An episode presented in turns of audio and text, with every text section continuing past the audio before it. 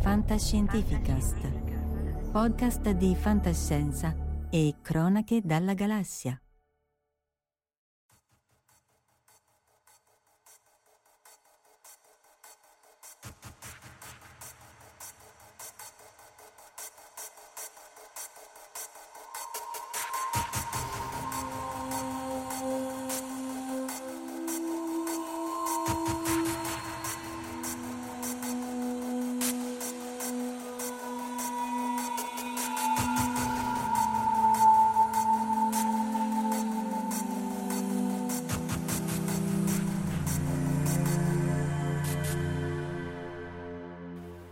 Dire, ma sentivo sotto delle donne. No, ma era a distanza. Siamo live, ragazzi. Siamo live. Io e Omar, una cosetta a due. Ovviamente salutiamo chi è già collegato. Alessandro, Tiera Erde, eh, Jack Lantern, Luca Signorelli, Cuni, quello so io, eh, Michele Sessa, Stefano Tanci, eh, Lobo e Giugiu Giarlo. E poi ovviamente chi ci segue offline eh, sul podcast, cioè su questa trasmissione che viene ripresa dal podcast di fantascientifica di cui Omar è imperatore della galassia supremo, che Ming impallidisce. Eh, e poi sul canale Telegram, ecco sul canale Telegram c'è una, eh, qui dice 76, in realtà siamo arrivati a 130 eh, membri. Se riusciste a segnarvi, anche se poi non vi collegate, però segnatevi perché se si arriva a 200 si possono sì. fare i, sotto, i, sotto, i sottotopic e quindi evitare che lo stream of consciousness alla, alla James Joyce non si capisce niente e, e appunto se uno riuscisse a dividerlo, arrivare a 200 e dividerlo in topic sarebbe meglio. Ecco, salutiamo anche Antonio Di Mezza e Marco Daddia che stasera non ce la fa perché eh, bontà sua sta lavorando come un pazzo, dice poi boh, chi, chi lo sa. Eh, Omar, come va? Ah, bene. Mi dispiace che non c'è Marco Taddia perché sarebbe stato sì, eh, però meglio, meglio, non averlo sulla coscienza, o, sì. o comunque sarebbe stato bello averlo sulla coscienza. Ecco sì. anche Luca Sacconi, Kuma e Corrado P. Ciao a tutti. Allora, Space Opera ehm, è un argomento sterminato, no? Sì, ma poi è molto largo anche, perché in effetti la denominazione Space Opera, eh, diciamo, occupa volumi di enciclopedia perché in effetti se vogliamo vedere in qualsiasi grande saga, ma anche opera di un certo livello fantascientifico, può essere considerata a tutti gli effetti una space opera. Per cui... Eh... Sì, allora, intanto salutiamo Gio Schibbo, e Michele Sessa e David Casci.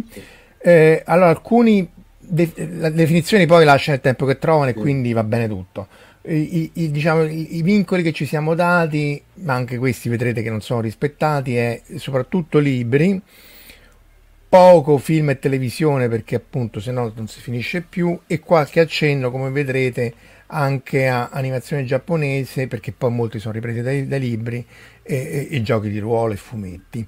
Quindi è un argomento vastissimo, in generale non lo so, la definizione potrebbe essere che ci deve essere una questione di ampio respiro, no? però dipende, la scala non è detto che sia necessariamente galattica, può essere anche su scala, come vedremo, scala un po' più locale. Eh, dice Luca Signorelli, con cui abbiamo fatto la puntata sulla space opera dei, dei videogiochi, in realtà i videogiochi di più ampio respiro. A proposito, è appena mancato Nick Furbetti fondatore di Yo Hawkwind, no, Hawkwind, scusate, non leggo niente, è uno dei padri dello space rock o space metal, che mi manca completamente, andrò a recuperare lo space metal, mi sembra che vuoi di più dalla vita.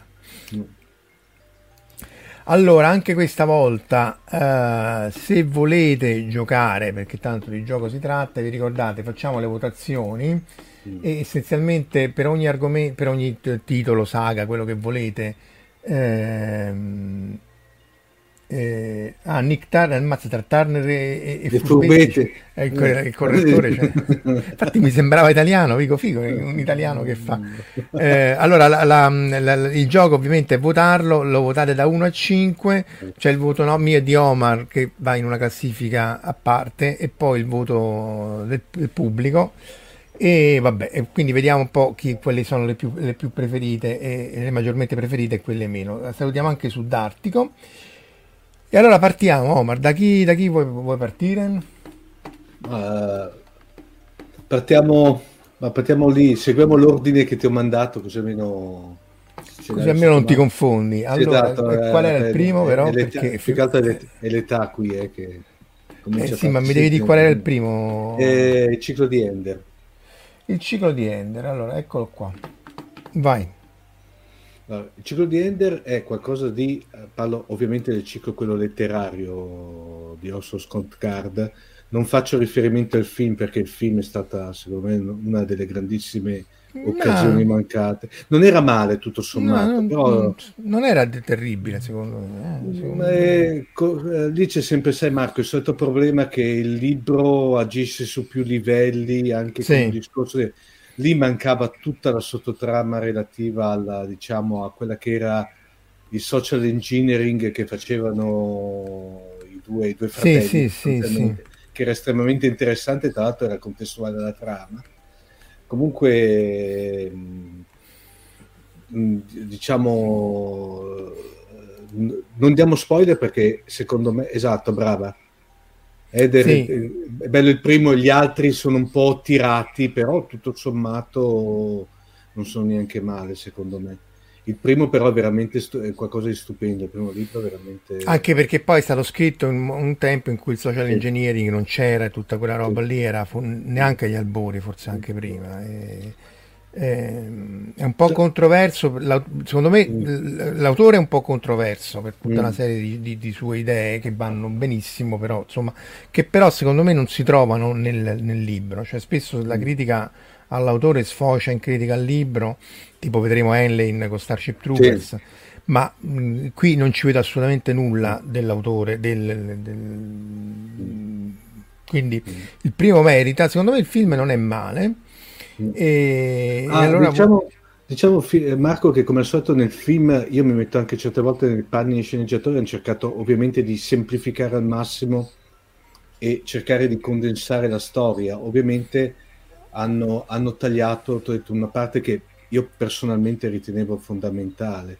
Sì, Però ma la social engineer era complicata perché poi ci dovevi mettere il fratello, la sorella, era tutta... Stefano pure dice ho letto solo il primo, mm. salutiamo anche Simone Leddi. Mm. Eh... Ah, dice che sì, Ingaben, eh, Scott Card ha scritto un ottimo manuale di scrittura, vedi, questo è buono, buono a sapersi. Tra, tra, l'altro, non so se è vero, Marco, eh, leggevo praticamente ai tempi nelle, nelle note, nelle note, diciamo, nelle, varie note reperibili su internet, che tra l'altro Ender's Game è stato scelto eh, in, mi pare, un paio di accademie militari americane come sì. testo fondamentale. Sì.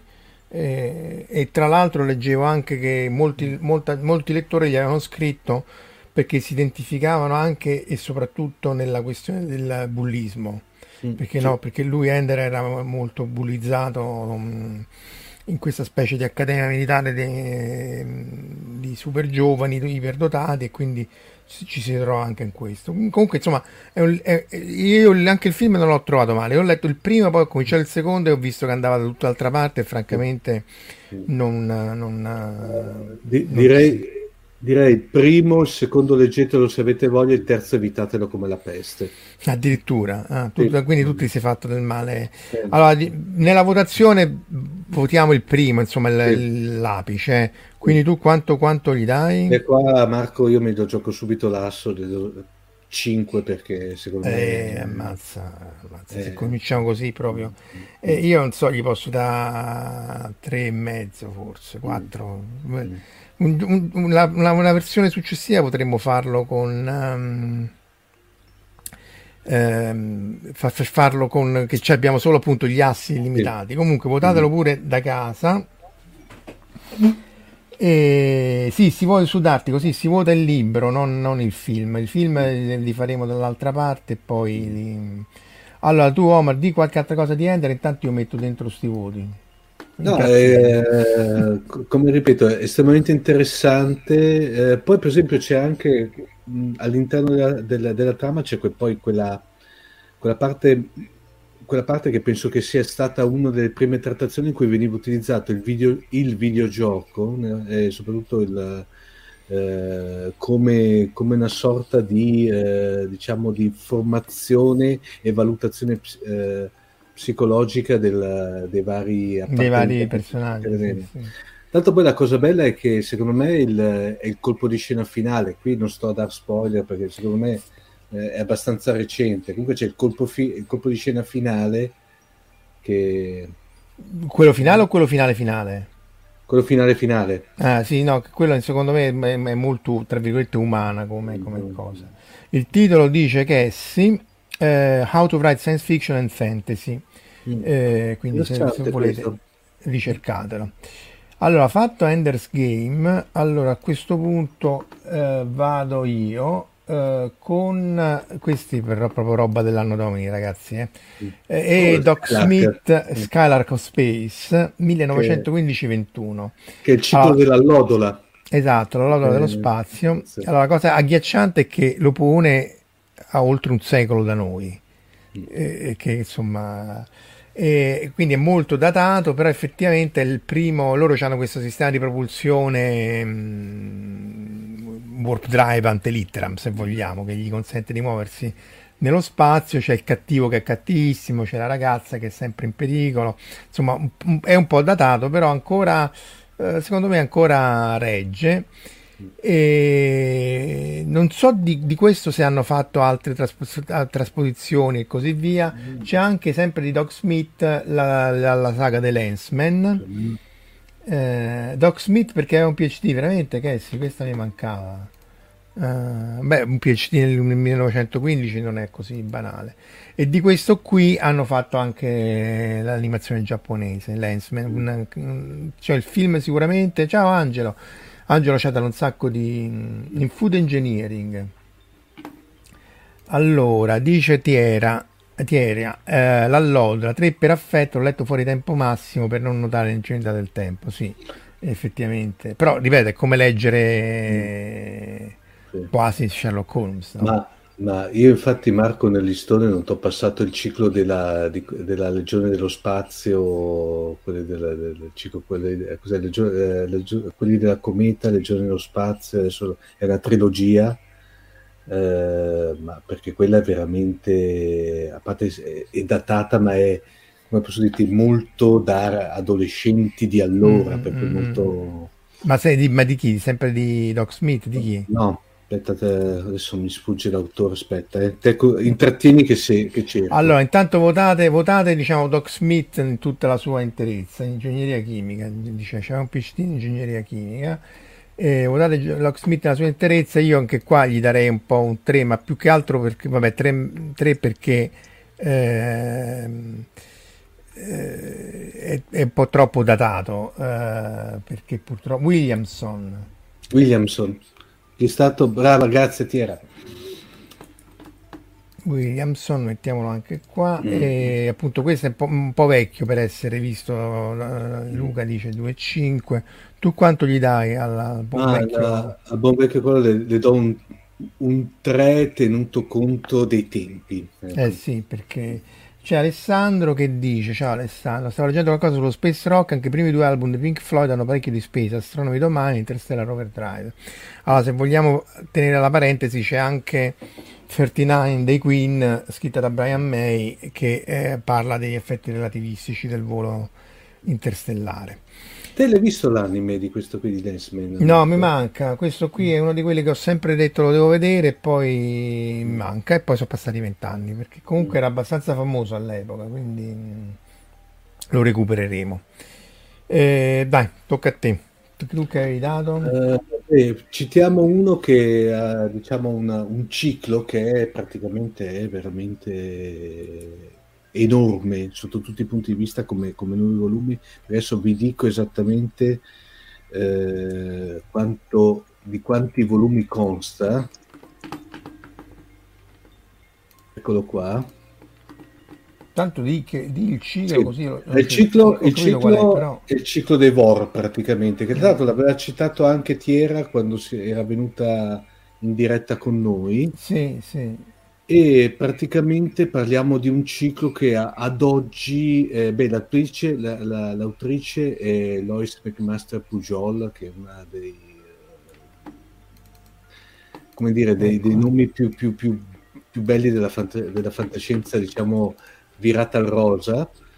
e consta di 22 volumi, praticamente 22 romanzi. Per Complimenti. Eh, che sono praticamente coprono questa saga di questi eh, diciamo i, i eh, Vor sta per Borgo Sigan che erano questi eh, signori locali eh, perché lì l'universo è estremamente interessante perché adesso largo circa vedrò di, di cercare di condensarlo parliamo di un futuro in cui ci sono questi tunnel spaziali che, che praticamente possono mettere in, in uh, comunicazione diversi sistemi solari, per cui c'è praticamente la colonizzazione della, della, mm, de, dell'umanità verso lo spazio.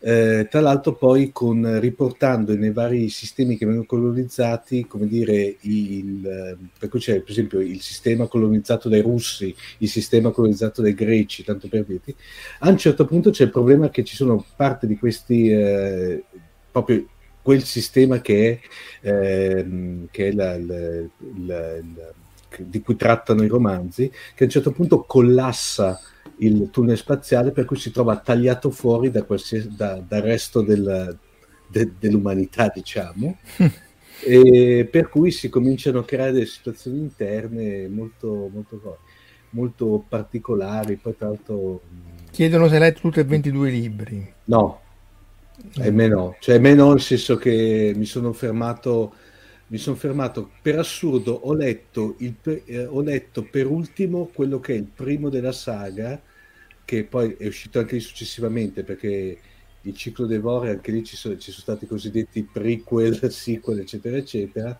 eh, che comunque lo consiglio perché è Gravità Zero. Tra l'altro è interessante perché è un romanzo un po' eh, all'interno del, del ciclo dei Vore è un po' eh, come posso dirti, anomalo perché tratta prima di tutto è ambientato in una, in, una, in una, tempistica precedente al ciclo, però parla di queste di mutazioni genetiche, per cui posso dare un minimo spoiler, sostanzialmente parla di questi uomini mutati geneticamente che hanno praticamente invece che ave- hanno eh, quattro ma- cioè nel senso che al posto delle gambe hanno altre due braccia perché venivano utilizzati per montare stazioni spaziali, operare a gravità zero, per cui dovevano avere una sorta di... Tipo scimmie, pre- prensili. Esatto, prensili. E però a un certo punto dopo scoprono la gravità artificiale per cui loro si trovano praticamente obsoleti no? sostanzialmente e lì dopo si svolge tutta la, la storia. È bello perché è molto particolare. Poi l'altro che c'era, eh, sempre interessante, era ehm, beh, ci sono i due centrali che l'eroe dei Vor e la spia dei... Eh, de, aspetta, me lo sono notato, la spia dei Dentari, eh, quello sono i due centrali. Comunque diciamo, il bello di questi romanzi è che tutto sommato uno può anche leggerli non necessariamente in ordine cronologico, fanno, diciamo, sono abbastanza autoconclusivi eh, da leggere. Ok, c'è Tiera che dice 5.000. Eh vota, eh, però gli appunto 5 eh, tu quanto gli dai a Omar che le letti? Perché questo a me Beh, manca. Il ciclo dei Vor le do, le do un 4 ah, ma più che altro perché eh, quelli che ho letto io mi accorgo che eh, potrebbe essere da 5 però mh, mh, non le do di più perché sarei curioso di vedere gli altri perché ci sono eventuali cose positive. Beh, però diciamo che se anche Ender tu hai votato il primo, però, eh? Sì. cioè voglio dire, puoi anche votare eh, il picco, secondo allora, me. Della, diciamo il picco, allora, il picco le do un 4,5, tieni perché Gravità Zero l'ho trovato veramente splendido come romanzo. Io non avendolo letto da un 3,5 sulla, su, sulla fiducia. E... Ehm, c'è Joe Schibbo che chiede cosa, cosa, ne pensiamo di Revelation Space di Alistair Reynolds, che però... No. Allora, Purtroppo lo... ci manca, non so se dalla, a casa se lo conoscete ehm, mandate qualche commento. Allora, fatto il ciclo dei Vor che purtroppo appunto è un mio, eh, una grande colpa eh, che appunto mi manca. Vediamo un po' che io vado in te, in, più o meno in te, in, dal, dal, dalla vecchia, la vecchia fantascienza oh. e quindi ehm, Capitan Futuro. Futuro. Eh, Edmond Hamilton, come scriveva anche, perché ovviamente io questo l'ho, l'ho conosciuto tramite eh, l'animazione. E, E vabbè, questo è più classico, anche qui c'è un po' la questione della, della fantascienza classica, eccetera, eccetera. Eh, io non ho letto il libro, anche qua va confessato, ho visto solo l'animazione giapponese, che però era proprio una space opera classica. Tutto sommato con i personaggi, se vuoi era uno Star Trek, no? Perché c'era la ragazza che però non andava salvata.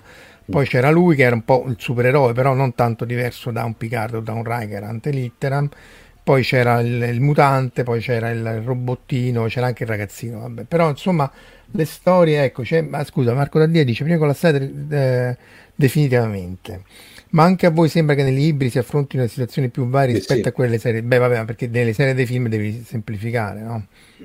No, eh, sì, sono perfetto. Quello che dicevamo prima, eh, prima del, di Ender, cioè praticamente evidentemente io certe volte mi metto nei panni dei sceneggiatori, certi romanzi, ahimè, sei, eh, cioè, quando li, li, li, li, metti giù per sceneggiarli, sostanzialmente sei costretto a, a semplificare. Perché... Sì, certe scelte sono...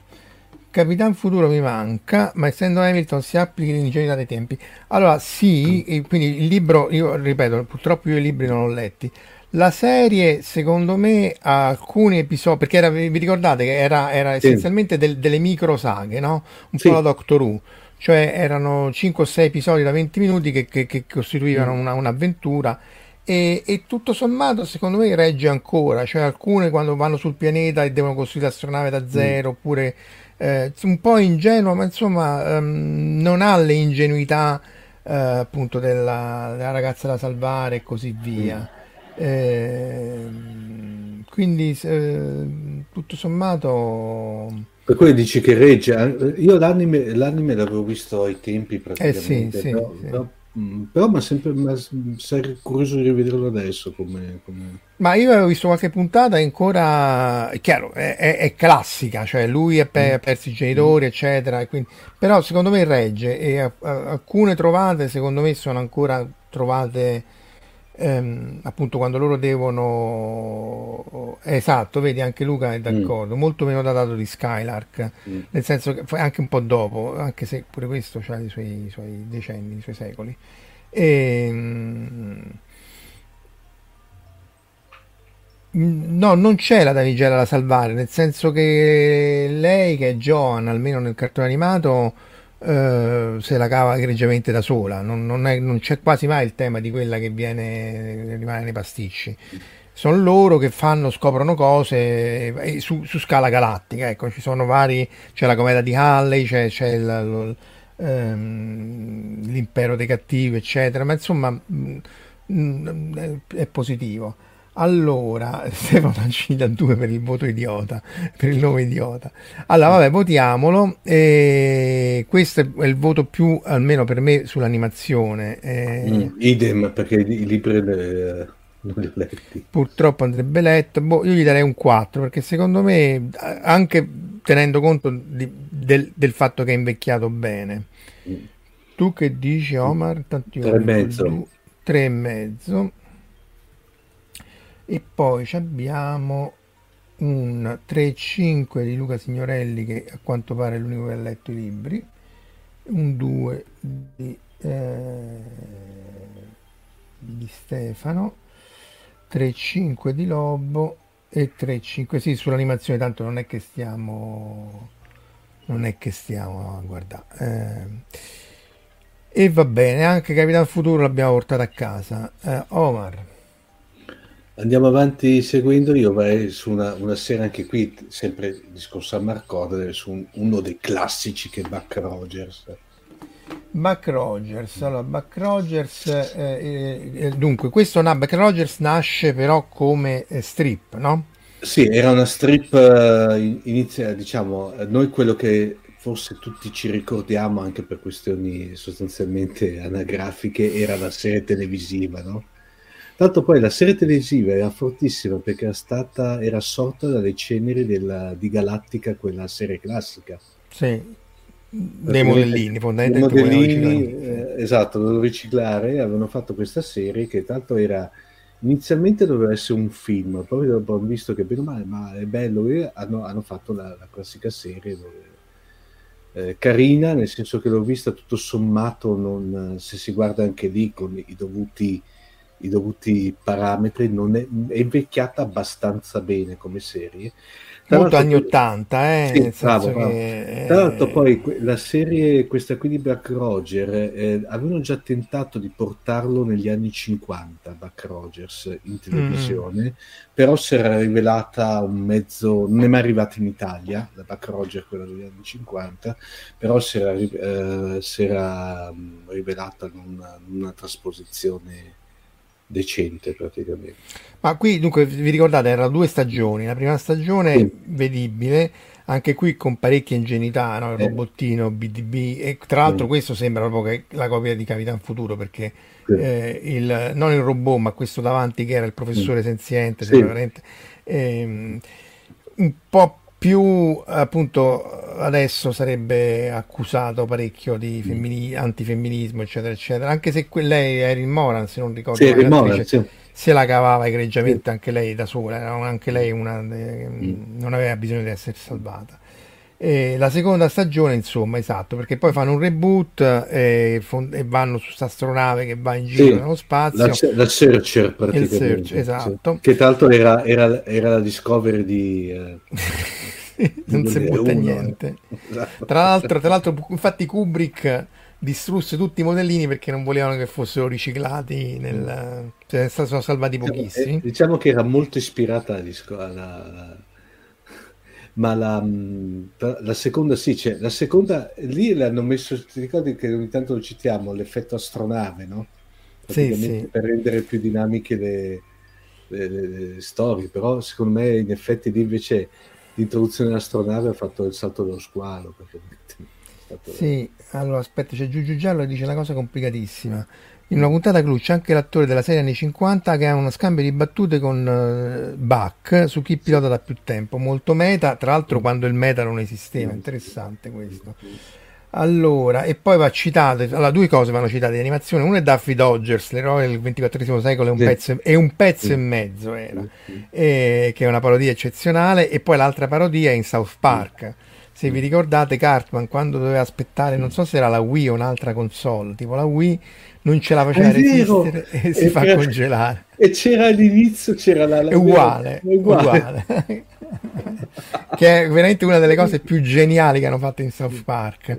E tra l'altro anche lì è, mi pare un free parter, di, anche lì quasi space opera alla, alla South Park con interessante il dibattito tra ateismo e religione, messo in maniera estremamente dissacrante alla South Park, era, ma insomma... Era quella puntata dove c'erano le, le, così, le martore intelligenti, le lontre intelligenti. sì, sì, esatto. The Rise of the Sea Otter. Allora, Buck Rogers, eh, io però gli devo da 3, eh, perché effettivamente... Eh, Boh, eh, va bene, ma insomma, non so tu quanto, quanto, no, le, con le quanto do. Allora, diciamo che le do un 3 tirato per l'effetto Armar Cord, mm. così, perché mi ricorda... Allora, vediamo un po' i voti di Buck Rogers 3, 2 perché eh, dice che c'è Giugiu Giarlo, 3.5, Giugiu, eh, scusa, Giugiu Giarlo 3.5, Signorelli 2, Stefano 3.5 corregge il voto, eh, c'è un film del 39 dice sto, sto, verificando in effetti è vero. No è vero ci sono um... e Rogers Foto 3 c'è un film del 39 vabbè perché questi allora però a questo punto piuttosto che passare a te la palla farei non questo questo qua questo qua. Mm.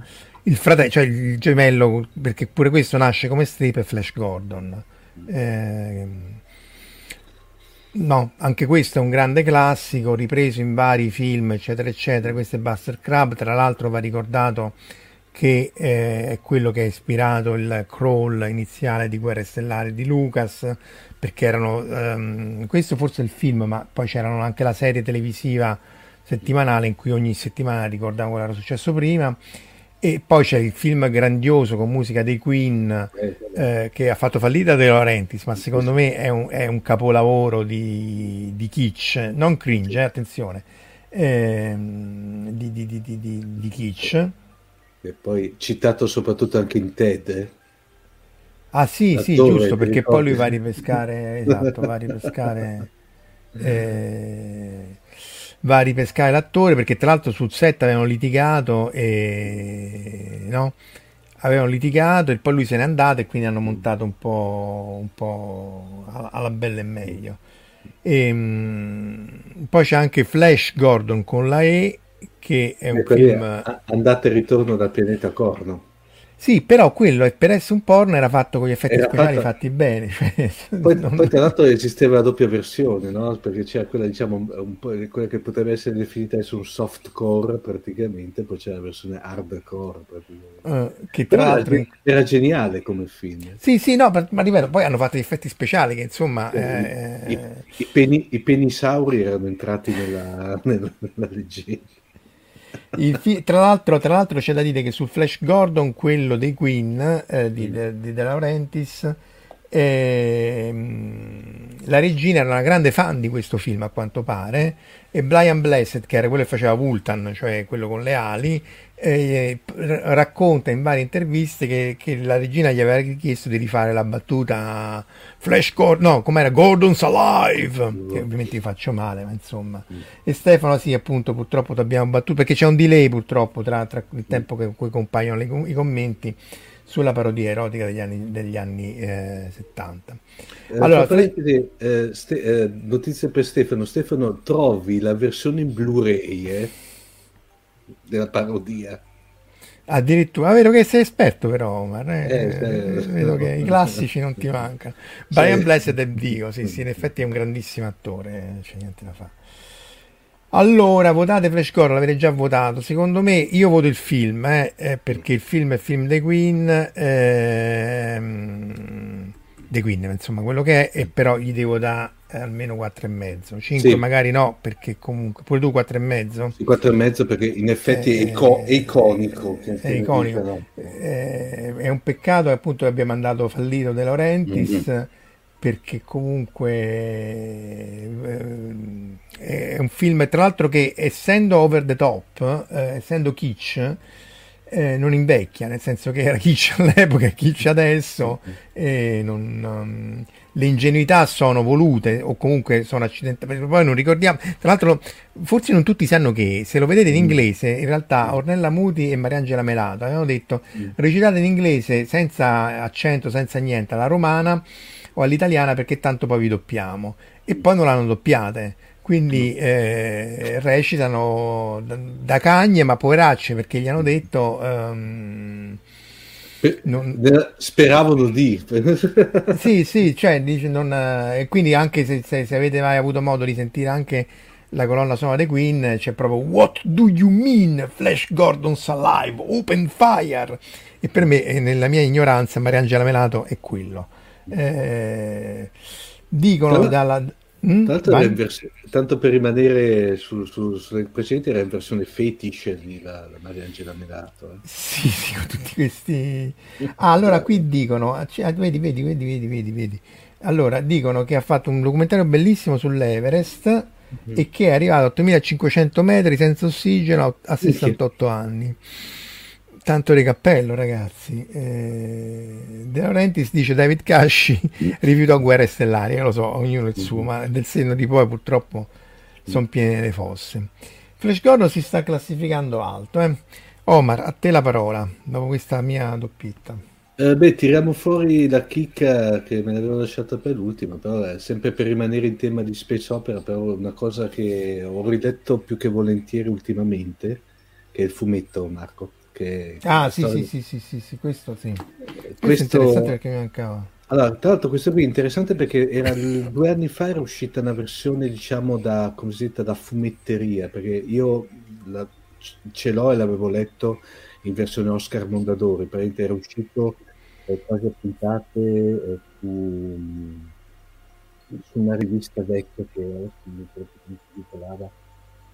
Oh, oddio, comics, mi chiama cosa, parliamo dei, parliamo dei primi anni 70, e qui si devono fare età, e praticamente è, è Storia dello spazio profondo è fatto da una coppiata esplosiva, perché qui vediamo Bonvi ai disegni e Francesco Guccini ai testi.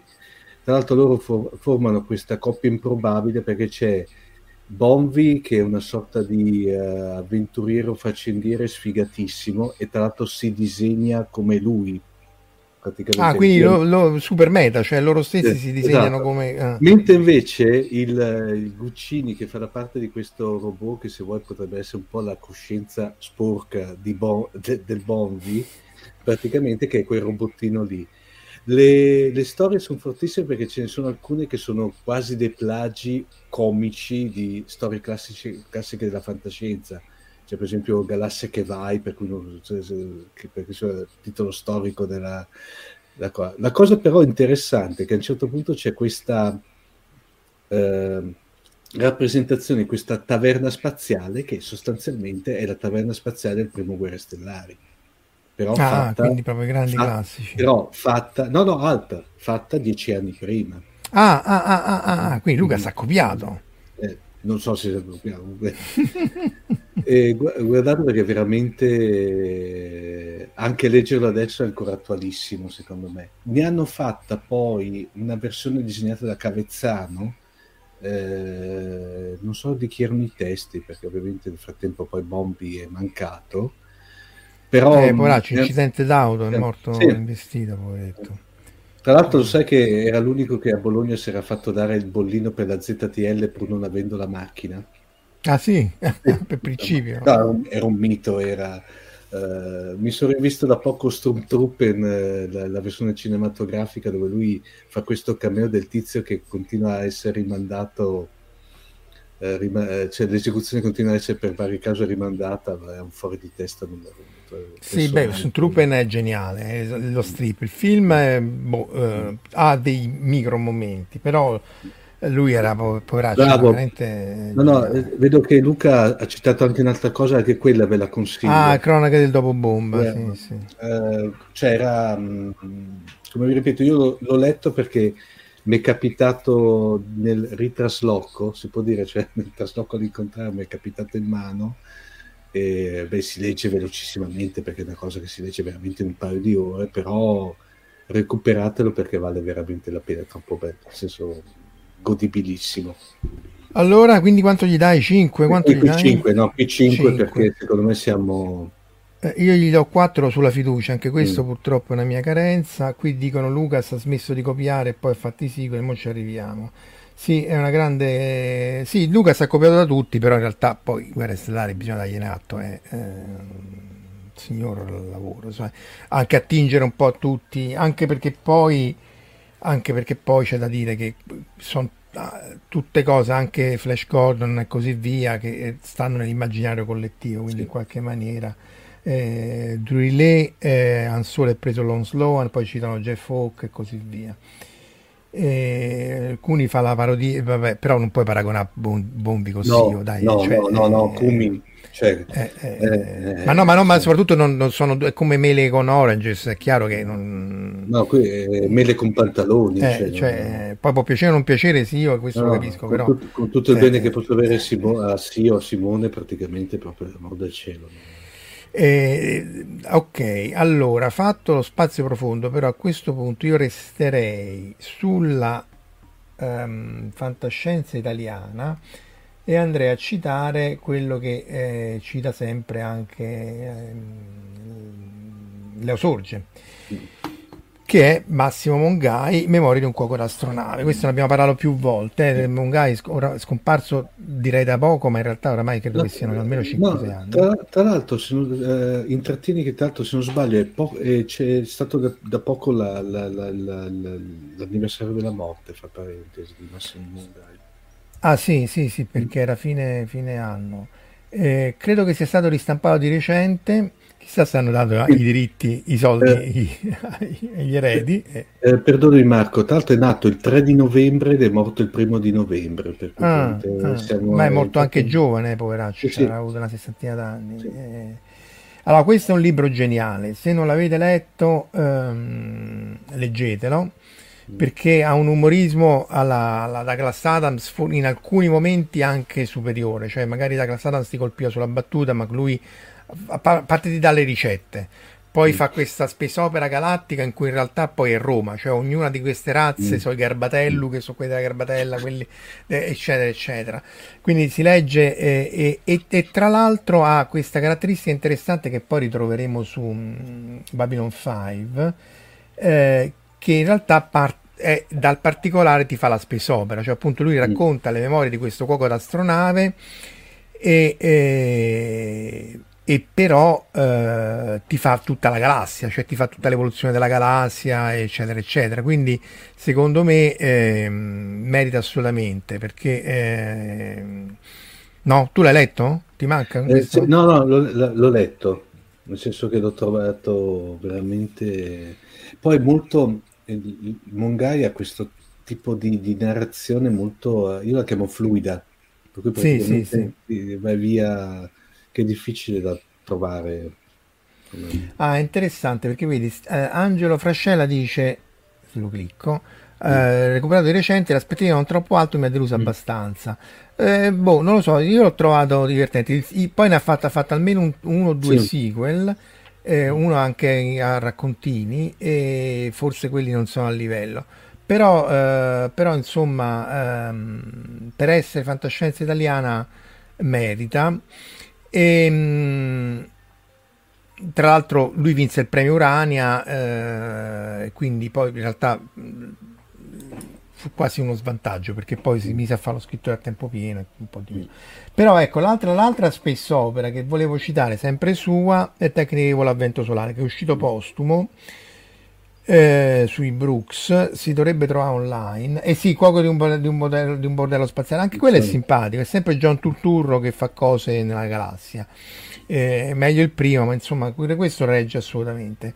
Questo del vento solare è, è, proprio space opera nel senso che c'è questa specie di, di umano in cui tras, trapiantano il cervello in questa astronave vela solare. Poi anche qui prende l'hyperspace va in giro nel, nel, nello spazio eccetera eccetera eh, nella galassia e viaggi nel tempo, è molto molto space opera questo. Questo è molto meno noto perché appunto è uscito postumo, ma, ehm, ma me, merita, merita anche questo se vi capita. Allora, io a Mongai darei eh, Mongai il primo, eh, gli darei mm. boh, un 4,5 sicuramente. Non so, tu l'hai letto questo? Mm. Ha detto che ti manca? No, questo mi manca, tecnica di volo a vento solare mi manca. Dammi un voto uh, sulla fiducia. Sulla fiducia, conoscendo Mongai così, eh, gli darei un 3,5, tieni. Perché mi serve per le medie dinamiche. Mm. Dopodiché, vediamo un po' chi l'ha votato qua. E... Allora, eh, 4, 5, 99 però sono centesimi, 3,5 di Angelo. Sa- eh, sare- sarebbe interessante sapere da Angelo, eh, lui tra l'altro è anche lui scrittore, eh, il perché. Vediamo se ce lo scrive. È vero mm. pure che se c'è l'aspettativa alta e ti dicono: ah, no, quello è un mito, un capolavoro, eh, mm. dici boom, me. E invece ti dicono: ah, guarda, è una schifezza, poi dici: bah, tutto sommato. C'è, c'è, c'è sempre questo effetto qua. Eh. Mm. Eh, io l'ho trovato in Waterworld, per esempio, che tutto sommato. E fatto però questo qui, eh, legato sempre al vento solare, alle astronavi con l'intelligenza artificiale dentro, mm. va citato We Are Legion, We Are Bob. Questo è poco noto, ma è divertentissimo, anche perché nasce come audiolibro. E la cosa interessante è che questo Bob è una, un umano che viene appunto, il cui cervello viene trapiantato in una nave eh, interstellare, anche qui poi acquisisce il warp drive e si evolve, ma soprattutto poi viene copiato tante volte. Viene copiato tante volte e, e, e, e ogni copia ha una sua personalità. Quindi c'è il Bob che fa Homer Simpson, il Bob Riker, eh, il Bob, insomma sono vari Bob e io in realtà ho letto prima il libro, anzi ho letto solo il libro cartaceo, ma in realtà poi ho capito perché ha avuto tanto successo in americano, in inglese, perché l'audiolibro era letto da questo lettore che faceva le voci alla eh. Homer, alla Riker e così via. Quindi in realtà poi tu avevi tutti questi personaggi eh, che, eh, simili ma differenti tra loro anche per personalità. E, sì, Legion, il titolo We Are Legion, We Are Bob è un capolavoro, ma tutto il libro è molto umoristico. Eh, anche qui sono tre o quattro libri. Eh, alcune parti sul pianeta, eccetera, sono meno interessanti, ma secondo me è interessantissimo anche perché eh, tratta il problema della nave autoreplicante, cioè del fatto che poi tu eh, a un certo punto hai raggiunto una certa tecnologia che potrebbe tranquillamente essere quella nostra, qui sono immensamente più avanzati, però oramai ci siamo quasi ad eh, oggetti autoreplicati. No, cioè, vedevo una citazione di Stefano Tanci a, ai Bob, ma non, non so se si riferisce a una Infatti non, l'ho- non l'ho capita, però... È un tormentone di, che, te non è- che te non hai visto di For All Mankind. Ah no, ma For All Mankind, guarda, io anche mio fratello ci ha provato, dice di a Omar che proprio non si può. Eh, Eh, eh, ti sei andato avanti. Adesso credo che si abbiano divergiuto mm, come, come- come capacità tecnologica. E, e, ecco, dice Angelo su Mongai, ho trovato episodi, eh, la sintonia col tipo di umorismo eh, forse molto romano, eh, mm, e la narrazione episodica mi ha poco coinvolto. mm. Allora, Bob, eh, Bob io gli darei un 4,7, nel senso che sì, è molto molto carino, ehm, non da 5, ma insomma, eh, We Are Bob, eh, Giugiaro gli dà 5. Questo appunto è poco noto in realtà. eh, Io vado sulla fiducia perché conoscevo il eh, titolo, sì. ma non l'ho mai letto, per cui vado il classico 3 sulla fiducia. 3 sulla fiducia, Cassie che conosce benissimo l'universo eh, anglofono, il lettore inglese dell'audiolibro si chiama Ray Porter, ha lavorato in varie cose, eh, DC Comics immagino CD, eh, 4 per il titolo. E appunto Bob, eh, se vi capita, recuperatelo. Omar, a te la palla. Beh, io vado con eh, uno, diciamo, un titolo che è, è famosissimo per il discorso video, è nato come board game, dopodiché è stato riproposto come videogioco, però ha anche fatto una sorta di filiazione di, di novelization eh, di questo, eh, che parlo del- dell'universo quello di Battletech. Eh, Sì, questo è molto interessante perché appunto parte come board game, tra l'altro copiando spudoratamente Mm. i robot di Macross. ehm, Sì, sì, infatti. Eh, Che, tra, che tra l'altro avevano avuto anche problemi di copyright praticamente. Allora, guarda, quello, quello io paradossalmente lo chiesi a Carl Masek nell'86 perché lo incontrai a una convention Mm. a Filadelfia, persona gentilissima, poveraccio. Carl Masek è quello che ha fatto Robotech e poi ne parleremo di Robotech, e mettendo insieme Macross, Southern Cross e Mospiata. E gli dissi, ma questi sono uguali? Dice, sì, mi disse sì, guarda, anche lui purtroppo molto giovane, dicevo, eh, purtroppo, ehm, cioè, cioè, diceva sì, vabbè, volevamo fargli causa, ma poi abbiamo detto, vabbè, ma che ci frega, lasciamo perdere. E quindi l'hanno lasciati, l'hanno lasciati stare, perché i primissimi Mac erano proprio pari pari quelli di, di Macross Robotech. Vai, raccontaci Eh, Battletech. Ma eh, eh, velocemente parliamo di, eh, di questa, di questo universo in cui la- anche qui la- c'è stata la, la diaspora di tutta l'umanità in tutto lo spazio, però a un certo punto cosa succede? Succede il fatto che le guerre vengono, vengono mh, combattute, eh, si creano ovviamente diverse, diciamo, diverse eh, regni, imperi, leghe, eccetera, eccetera. E le guerre vengono combattute da questi clan di mercenari che pilotano questi robottoni che robottoni non sono proprio i robottoni alla, diciamo, alla, alla Mazinga, sono più che altro delle macchine da guerra, delle, ma neanche, l'altro neanche real robot, sono dei mecha praticamente, per cui non hanno necessariamente forma antropomorfa, diciamo. E la cosa bella di tutta, di tutta questa vicenda è il problema è che si era persa la conoscenza Sì, di come costruirli, per cui praticamente loro si limitano solamente alla riparazione, però eh, no- no- si è perso il fatto di progettarne ex novo perché la, la conoscenza è andata perduta. E l'universo è variegato, poi la cosa bella di questo qui è poi star dietro al fatto alle varie tipologie di, eh, di robot, perché proprio parliamo proprio di una cosa vista alla militare, per cui ci sono quelli da esplorazione, quelli da assalto, quelli Quelli pesanti. che saltano. Sì, esatto. Era, mh, ho pass- soprattutto col primo, col primo Match Warrior ci ho passato ore e ore e ore sul... Ma videogioco, perché noi giocavamo, Videogioco, noi giocavamo su No. quello da tavolo che è No, divertente. no, il, il tavolo, lo- lo- lo- cioè io l'ho conosciuto tramite il- la prima versione del videogioco, per intenderci, poi l'ho conosciuto, l'ho conosciuto da- dopo il, il gioco da tavolo, per intenderci. Però la prima volta Dice- era... Dice Giorgio Giarro, Board Game 5, questo sì, sono d'accordo. Mm. Il setting storico pure 5, capacità tecnologica appunto medievale, like. Mm. Il libro 3, cartone animato, io manco sapevo che era cartone animato. Luca Signorelli dice che eh, Maltec è una copia di Macros e Macros faceva ridere di suo. Mm. Non è una copia di Macros però, eh. Eh, nel senso solo i robot sono copiati, ma tutto il setting è completamente, Mm. completamente differente. Eh, e poi sì, c'è tantissima roba, ci sono videogiochi, eh, il gioco di ruolo, c'è, c'è di tutto, si è evoluto. tant- Oramai poi si è tutto spostato nel mondo dei computer Sì. che sono... ehm, sì, Lobo, mo facciamo anche Matsumoto. eh. Comunque Battletech è interessante perché appunto pure qui partito come gioco da tavolo in sordina, poi avevo avuto vari romanzi.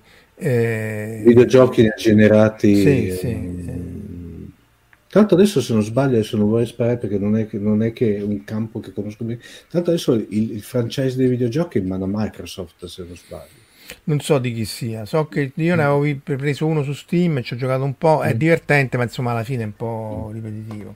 Mm. Vabbè, votiamo sto Battletech. ehm, dice tra l'altro Leo Sorge che Monga effettivamente in giapponese è fuori del, del portone, del portale, perché Mon è la, Mm. la porta e Gai è fuori. Battletech, boh, su- in generale gli posso dare 4.3, nel senso che il tu- su- sul tutto, eh. Tu quanto... quanto... no, le do un 4.5 anch'io sulla globalità Eh, dei- dei- sulla sul globalità. franchise diciamo Luca gli ha dato 2, Giulio Giarro gli dà un 5 perché direi che il libro e i cartoni animati li lasciamo perdere. Ok, abbiamo fatto eh, Battletech, che altro ci, ci propini? Io la, la- direi ti passo la palla a te perché Hai finito la propinazione? ho finito la propinazione perché per, colpa Allora- del, per colpa del Taddia mi ero limitato a pochi perché Dici tanto c'è. Taddia che... ci tira fuori Ah, vedi, parlando di Microsoft, dice la flotta di sottomarini USA dotata dalla console dell'Xbox con controllare eh, i loro periscopi. Vabbè, del resto la tecnologia si evolve più dal videogioco che altro. Allora, eh, farei, eh, sempre per restare in tema, il, il gemello, se vuoi, di- di- del tipo di franchise che è eh, Warhammer 40.000. Allora, Warhammer 40.000, eh, anche qua nasce come wargame da miniature, fatto per vendere war- miniature, da- questa è della Games Workshop ehm, eh, inglese, eh, mentre Battletech, se non sbaglio, nasce come americano. Eh, cioè, Warhammer nasce come wargame da miniature fantasy puro.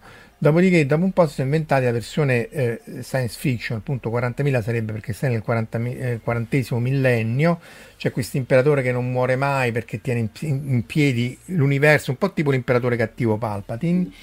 E, e c'è, eh, questi vanno nel warp e nel warp ci sono tutti questi esseri, esseri stranissimi, orchi, eh, eccetera, eccetera. Molto, molto, molto strano, molto inglese come dark fantasy e, e appunto però parte come gioco da, da miniature. Poi si è evoluto in tutta una serie di romanzi con tutto il, il suo lore, eccetera, eccetera.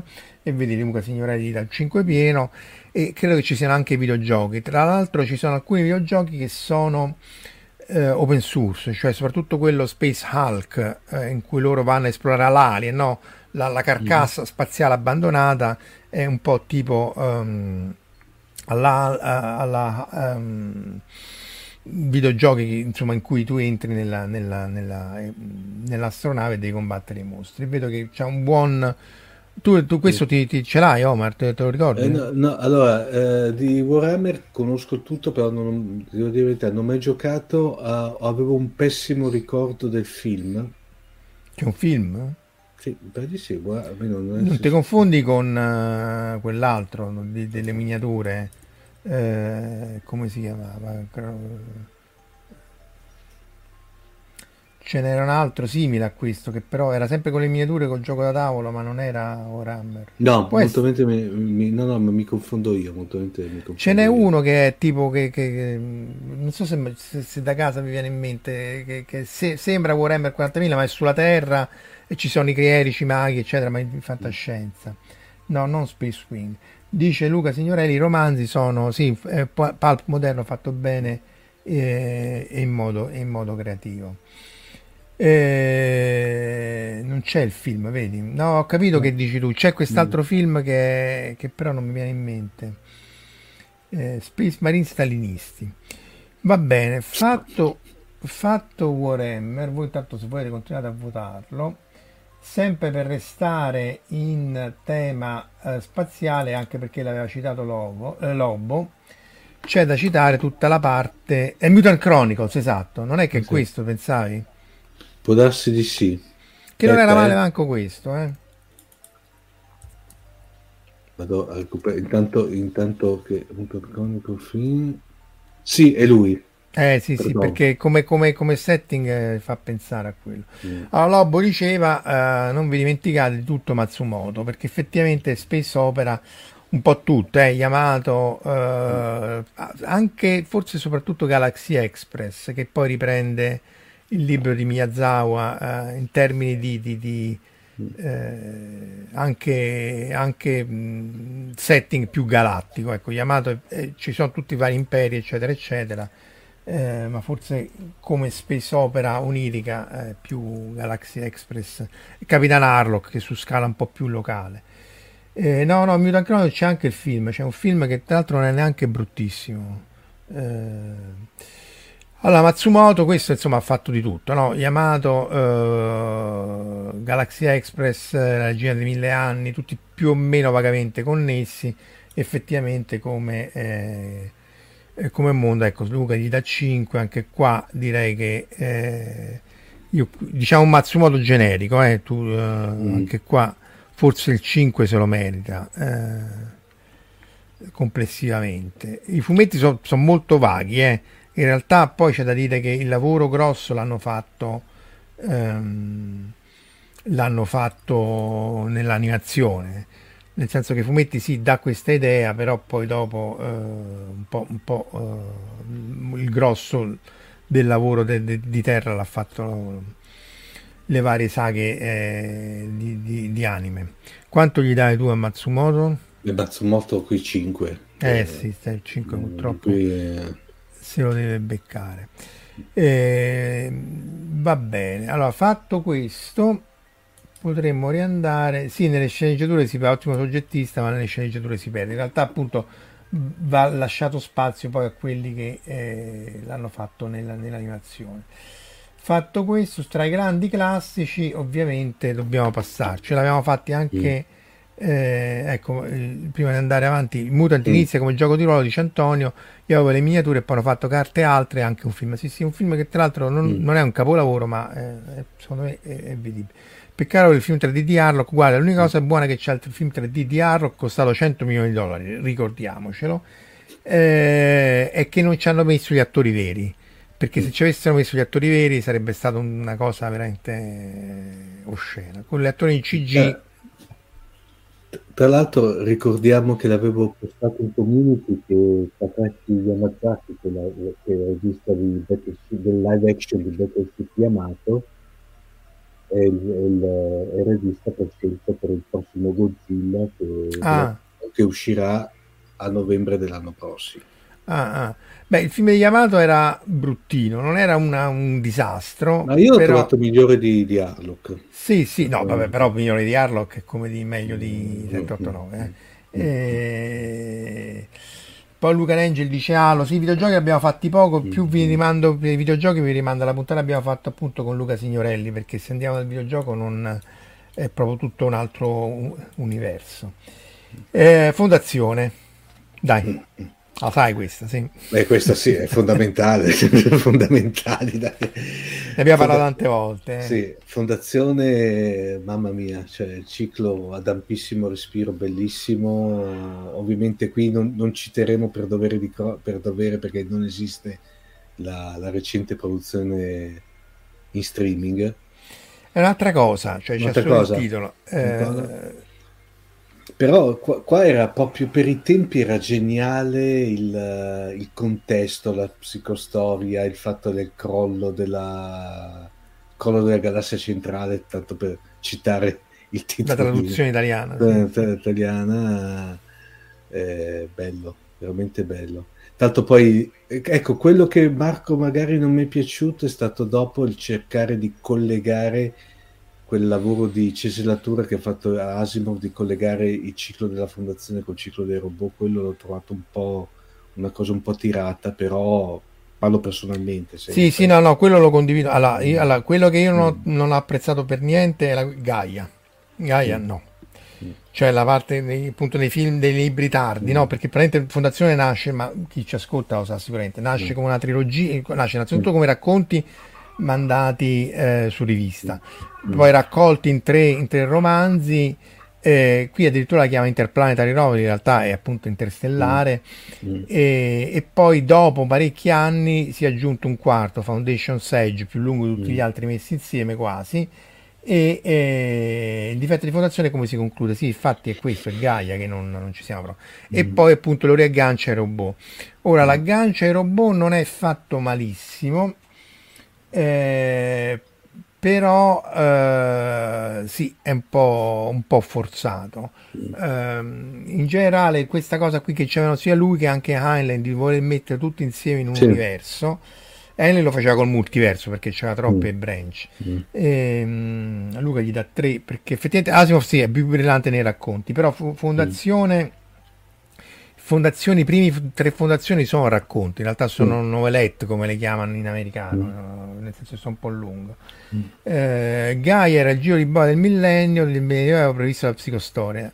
Il primo però Asimov voleva proseguire ma non ne ha avuto il tempo. Sì, però fondamentalmente allora, la, la, cosa che io non condivido di questo qui, e attenzione, mi spoiler un po' avanti, è che fondamentalmente lui parte con l'idea della psicostoria, cioè come matematica che eh, prevede su base statistica l'evoluzione sociale, quindi è estremamente una matematica sociale.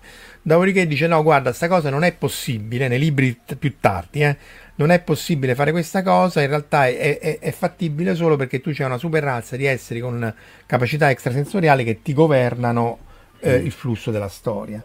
E, e, quindi, boh, e quindi un po' boh, perché torni indietro uh, dalle mm. premesse iniziali come dicevi tu, il crollo dell'impero, il medioevo galattico e così via sono molto molto interessanti. E, insomma, per l'epoca era, era una, grande, sì. una, grande, idea.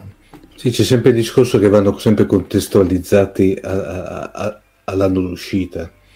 Sì, però regge bene. Anche eh, no, il secondo che c'è il Mule, eh, sì. se lo rileggete, ovviamente non vi do spoiler, però fondamentalmente, e sapete chi è il Mule e lo rileggete sapendo chi è questo famigerato Mule, lui te lo dice almeno 18 volte, cioè è evidente rileggendolo. Quando leggi la prima volta non te ne rendi conto assolutamente, ma lo stesso per il ciclo dei robot.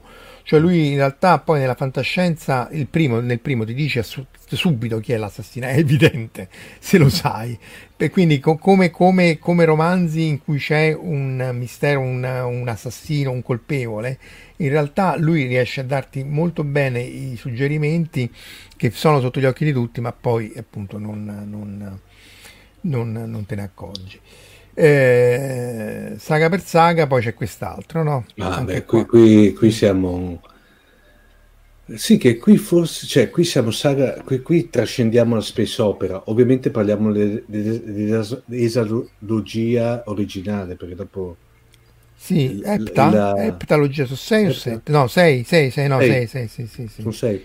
Eh, al limite c'è quello che aveva fatto lui in parte Herbert che era la, la strada perduta su Road to Dune che era una serie di micro racconti carinissimi però il lavoro poi del figlio mamma mia con gli obrobi che sono vabbè No, il film, aspetta, gli obrobi, quale film? No, no, no, no, non il film, parlo de, de, del, del, figlio praticamente. Dei, ah, no, il figlio, no, no, vabbè, quello è tra l'altro pare che vogliano usare i racconti dei, del figlio e di Anderson, che è quello che ha distrutto sì. i libri di guerra stellare, per la serie che vogliono rifare. Sì. No, però il, il, il, è, qualcosa che si legge ancora adesso. Ecco, forse ehm, soprattutto il primo può risentire un po' perché è molto ragionato come libro.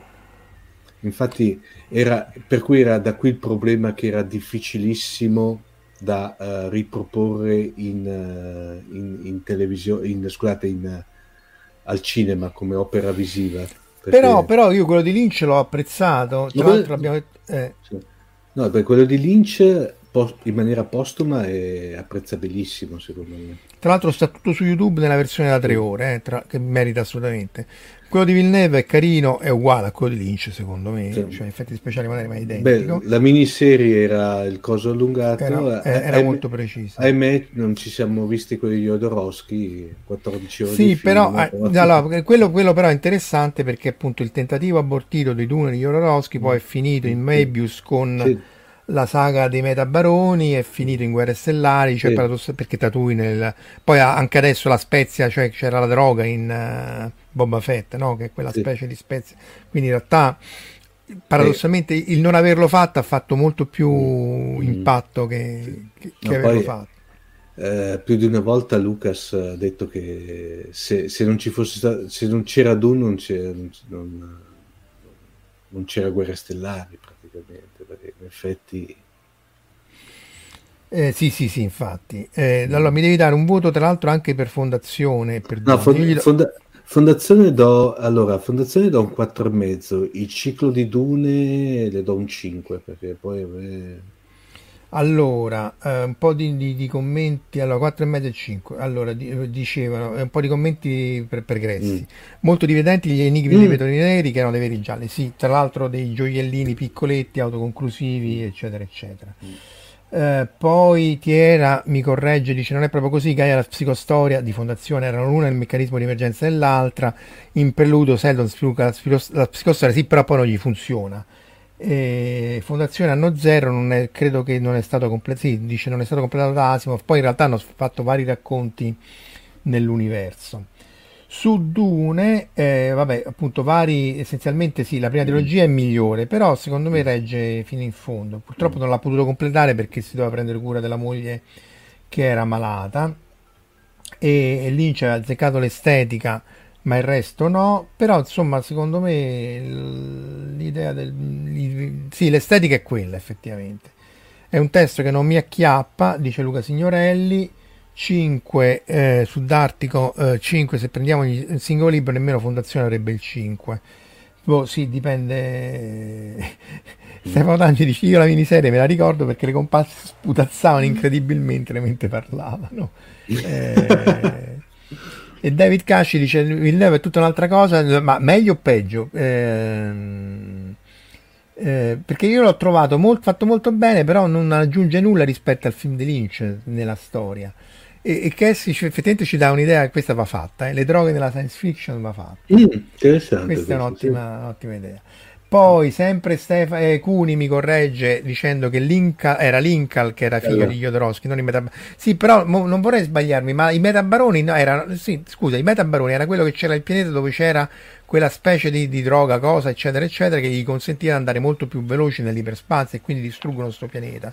Non vorrei sbagliarmi, eh eh, che era appunto di Jodorowsky ma non disegnato da Mebius e sempre Antonio Lynch è stato fregato se si stava zitto e diceva di voler, non diceva di voler fare un film di quattro ore ne faceva due di due ore come ha fatto Villeneuve perché effettivamente eh, sarebbe andato bene però secondo Sting vabbè è chiaro che Sting, lì c'era Sting e c'era mm, Patrick Stewart uguale sì.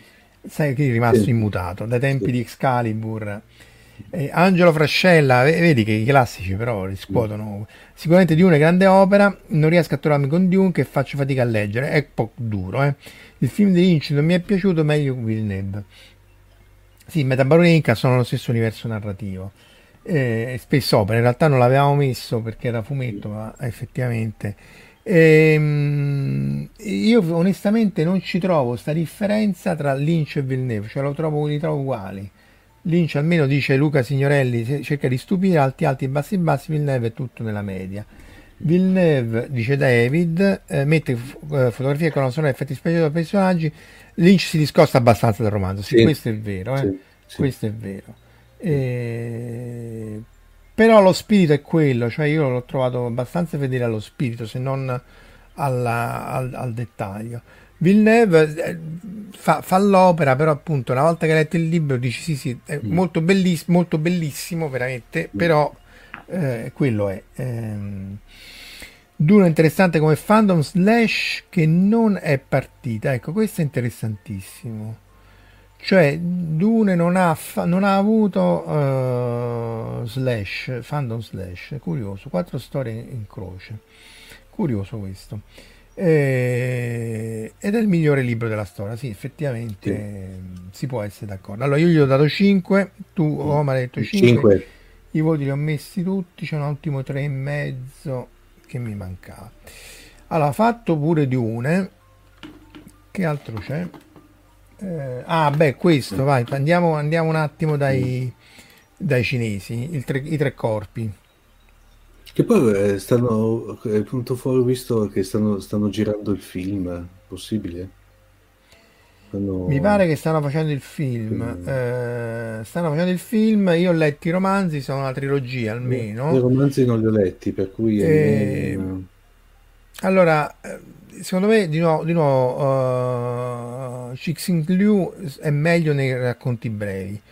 Qui lui parte bene, eh, io poi non mi è piaciuto, cioè alla fine di tutta la trilogia ho detto, boh, vabbè, perché essenzialmente lui si eh, aggiusta il livello tecnologico del, delle razze, delle, de, soprattutto dei cattivi, per fare le cose come gli pare a lui, quindi hanno un uh, livello tecnologico altissimo su certe cose, ma veramente oltre la fantascienza e, e, e bassissimo su altre cose. Che, mm. che, che, è come dire che tu stai, che ne so, con gli antichi romani che hanno il warp drive, però non hanno la radio. No. Esempio, so.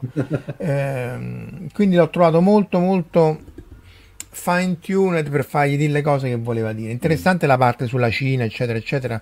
M- molte cose geniali, però geniali in un contesto in cui dici sì, però te la stai veramente troppo aggiustando.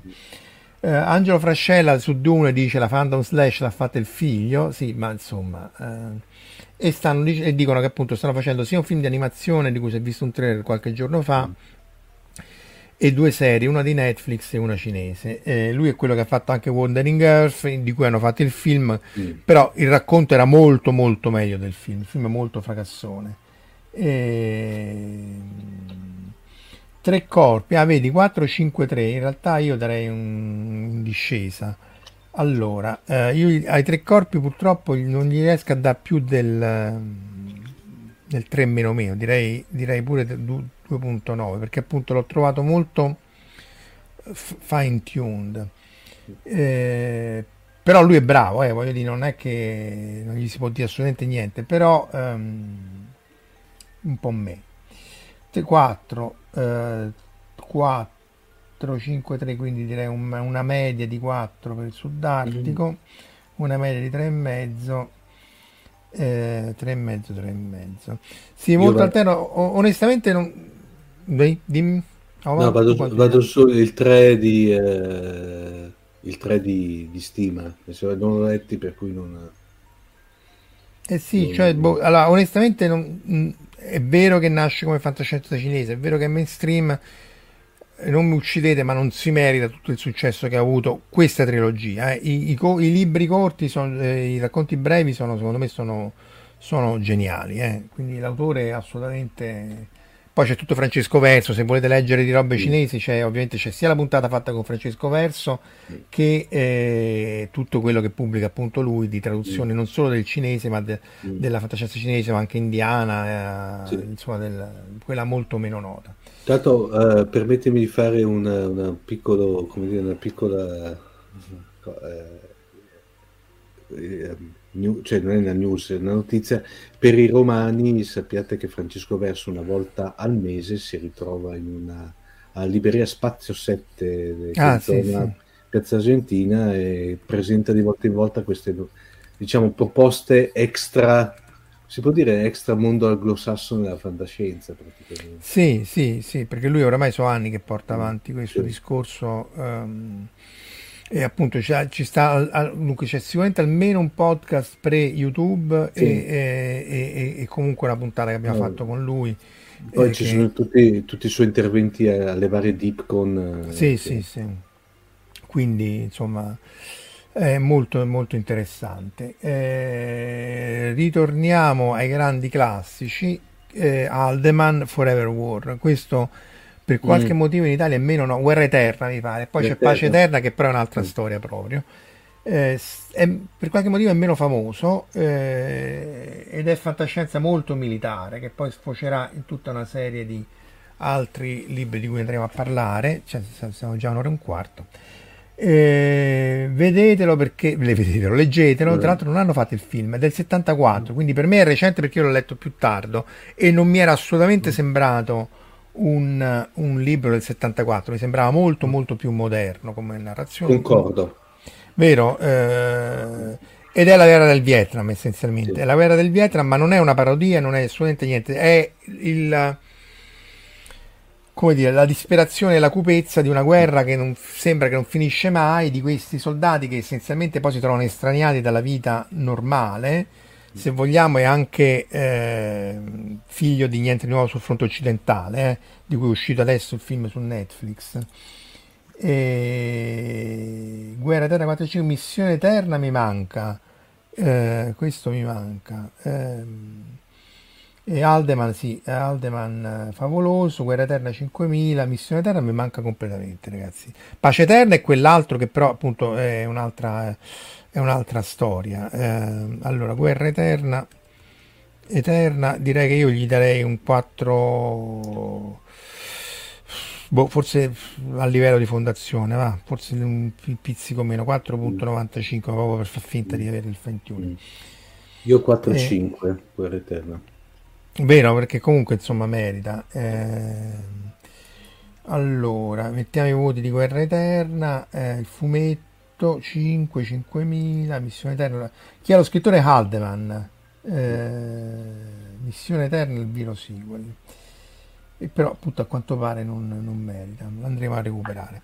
La, diciamo la parte, la parte del warp drive che vanno contro le serie di motori non c'ha senso, però la parte dei problemi relativistici è è molto interessante. Eh, voi potete pure mettere 10, ma io più di 5 non posso dargli per ecco. via di, di, di, di, Excel e di vari rimedi, perché se no andiamo veramente alla sintoma.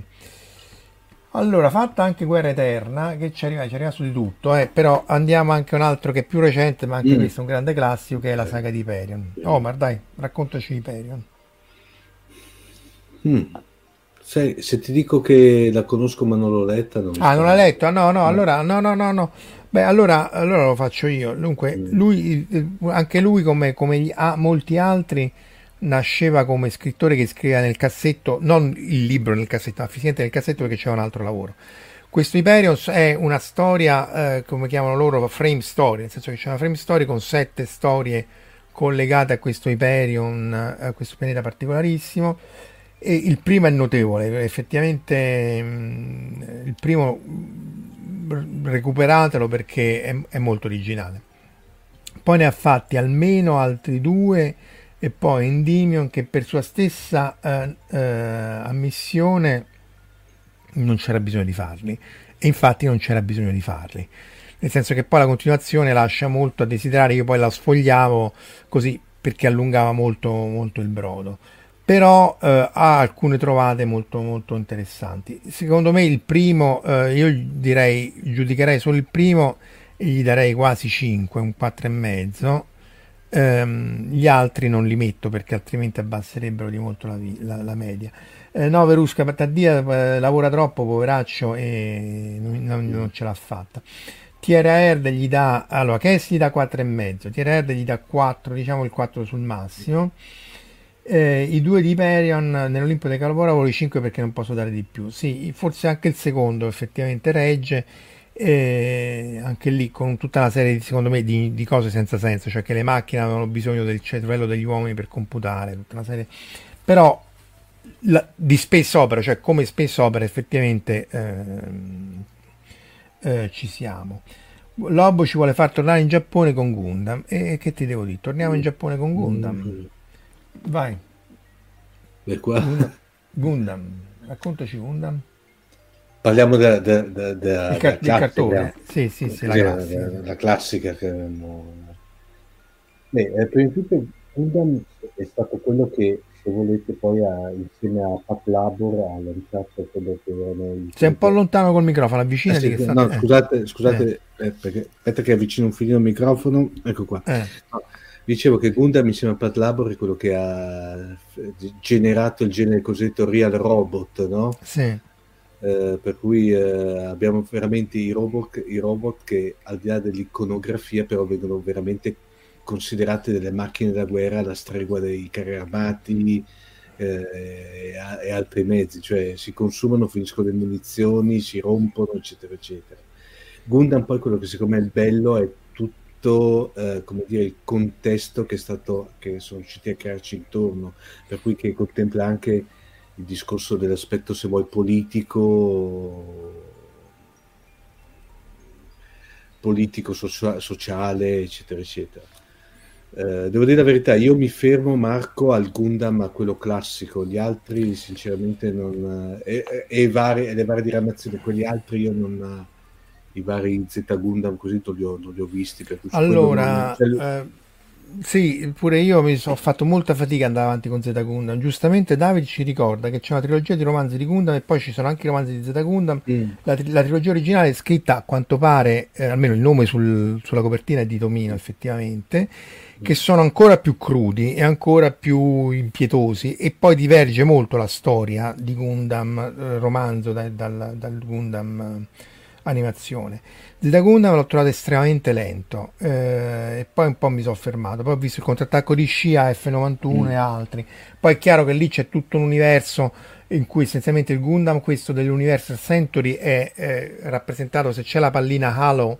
Eh, mm. è, è, tutta una, una, saga che più o meno prosegue, gli altri sono, eh, sono mh, mm, cose a, a, a sé stanti. E, ah, romanzi, ecco, questo non lo sapevo, interessante. Romanzi precedenti alla sceneggiatura di, definitiva di 0079. Motivo per la Z tipo Mazinga? Sì, probabilmente sì, perché poi hanno mm. fatto ZZ Gundam e tra l'altro ehm, questa cosa della Z poi, mo, a parte eh, le vicissitudini della guerra, poi è stata ripresa in vari cartoni animati, anche Dragon Ball Z sì, è una presa in giro appunto proprio della, della Z Gundam 3, eh, come al solito diventa tutto un casino. Sì, la prima serie però aveva il suo perché, sì. la stavano anche chiudendo, infatti dovevano combattere arrivando fino a Ion. E War in the Pocket, molto carino, sì. Fino a Ion, ma in realtà si sono fermati un po' prima perché l'avevano troncato. E come tante animazioni poi ha avuto il suo fandom che è esploso dopo, come anche Evangelion.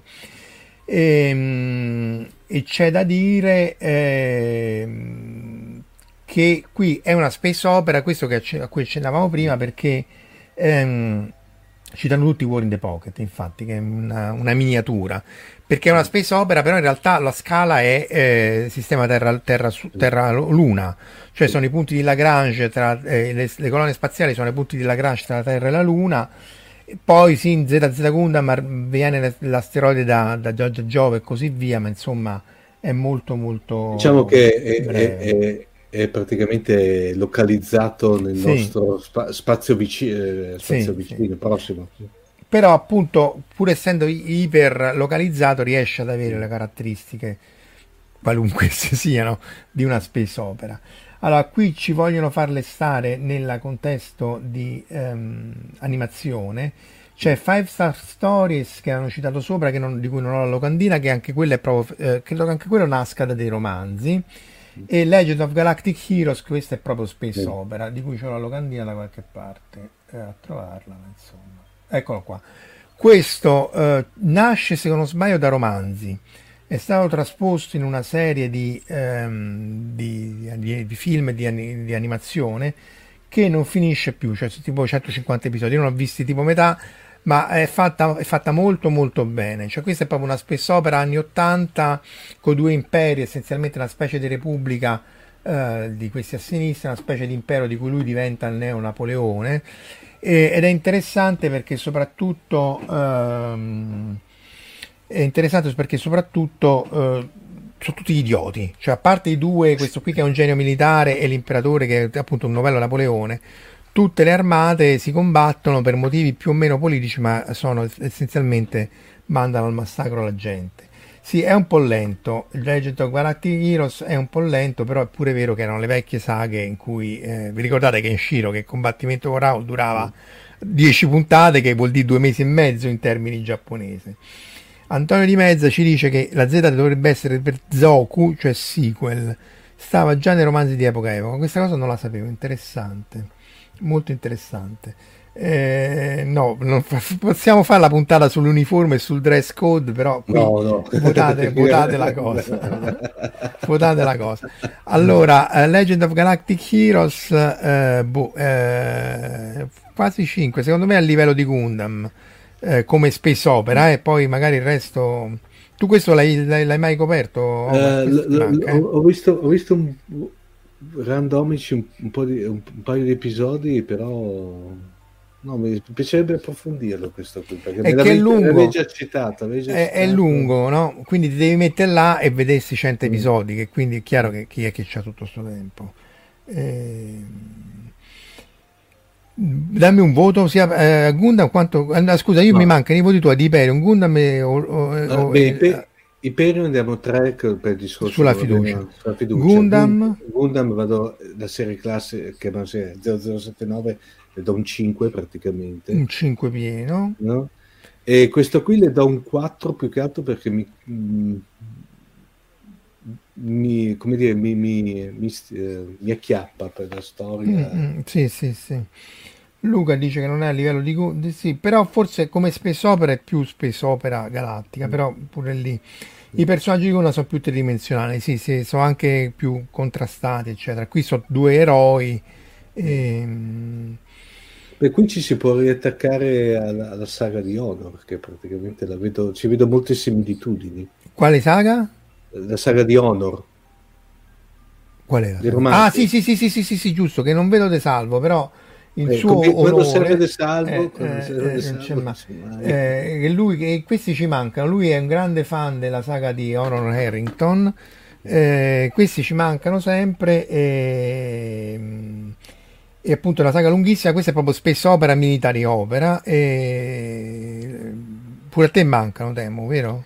Sì, perché, anche perché praticamente eh, sono, ehm, sono, in Italia ne sono arrivate due, due capitoli um, in maniera de, cioè, che non c'entravano niente con il prossimo editi da Delos mi pare. Poi in effetti questo qui eh, tranne, infatti con Emilio ogni tanto gli dico ma vieni cioè spiega perché intanto è, è qualche cosa ha dietro anche una community di fan che fanno le, sì, le, sì, sì. convention con 25.000 persone. Cioè sì, sì, sì, è una cosa da noi poco nota ma gigantesca e ben, molto molto committed. No? Anche, anche eh, Emilio eh, c'ha l'uniforme, c'ha tutto. Infatti io la racconto sempre, quando mi aveva chiesto l'amicizia prima della prima dip come mm. andavi, a me mi sembrava un, un neofascista perché c'era questo uniforme stramba. Eh, quindi, mm. eh, quindi, questo non so se qualcuno l'ha letto, ma eh, effettivamente va, mm. va recuperato. Il robottone no, che si univa alle due gambe alla testa forse era Alessandro, forse era Teccamen. E, ehm, e citano verso la Terra Terra E di, di Takemiya che merita. Quella è proprio, anche questa è abbastanza spesso opera. Interessante. Qui, c'è da dire che qui diciamo che la, l'unica informazione che so che si basa su la, la, l'epopea di questa Honor Harrington che praticamente la segue da, da, da quando è bambina, cadetta, sì, sì, sì, bambina cadetta, cadetta, sì, cadetta, che poi diventa, mi pare arriva negli ultimi libri, diventa l'imperatrice sostanzialmente. E appunto, quindi questo eh, è una grossa mancanza e va, va, abbastanza recuperato. Vabbè, vedi, lo, vedi, che Stefano, vedi che Stefano mi capisce. Prova lancia l'ultimo, l'ultimo messaggio. Eh, eccolo qua. Vedi? Leggilo tu allora a questo punto. Eh, perché se vogliamo, so che sono un po' fissato, ma anche For All Mankind è una spessa opera. Sì, sì, no, questo sicuramente. Sì, sì, che sì, però diciamo... è lentissima, ragazzi, è lentissima. Cioè, io mi sono fermato al primo episodio, mio fratello seguendo te, tra l'altro, tu, tua colpa, tua grandissima colpa, dice che però non va da nessuna parte, poi i personaggi sono noiosissimi, almeno così mi dice lui. Ma eh... io, allora, su, sulla la, la, prima stagione, devo dire la verità, cioè, in effetti, Super Squad l'ho trovata bellissima, anche perché dopo adesso sta, come dici te, prendendo una deriva tecnologica completamente diversa rispetto ai nostri giorni. Eh Forse però devo zompare trovo... già dalla quinta stagione, che ti devo dire? Eh... Eh, eh, però io l'ho trovata una delle attualmente una delle produzioni più belle attualmente eh. sì, perché voglio dire nel, nel, deserto della devastazione di Discovery Foundation certo. Lord no, of the Rings qua, è, è, è, è assoluto, cioè, capolavoro assoluto E allora, eh, qua siamo quasi a un'ora e mezza, dovremmo... E che il problema è che la space opera, ragazzi, è immensa, però abbiamo fatto quasi tutto.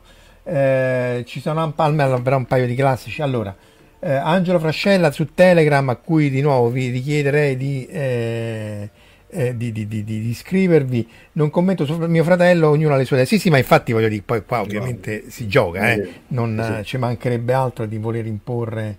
Eh, lo trovo fantastico, per niente noioso. Anche perché poi se c'è da combattere guerre di religione, le facciamo su, su, su cose serie, su, su altre, altre serie.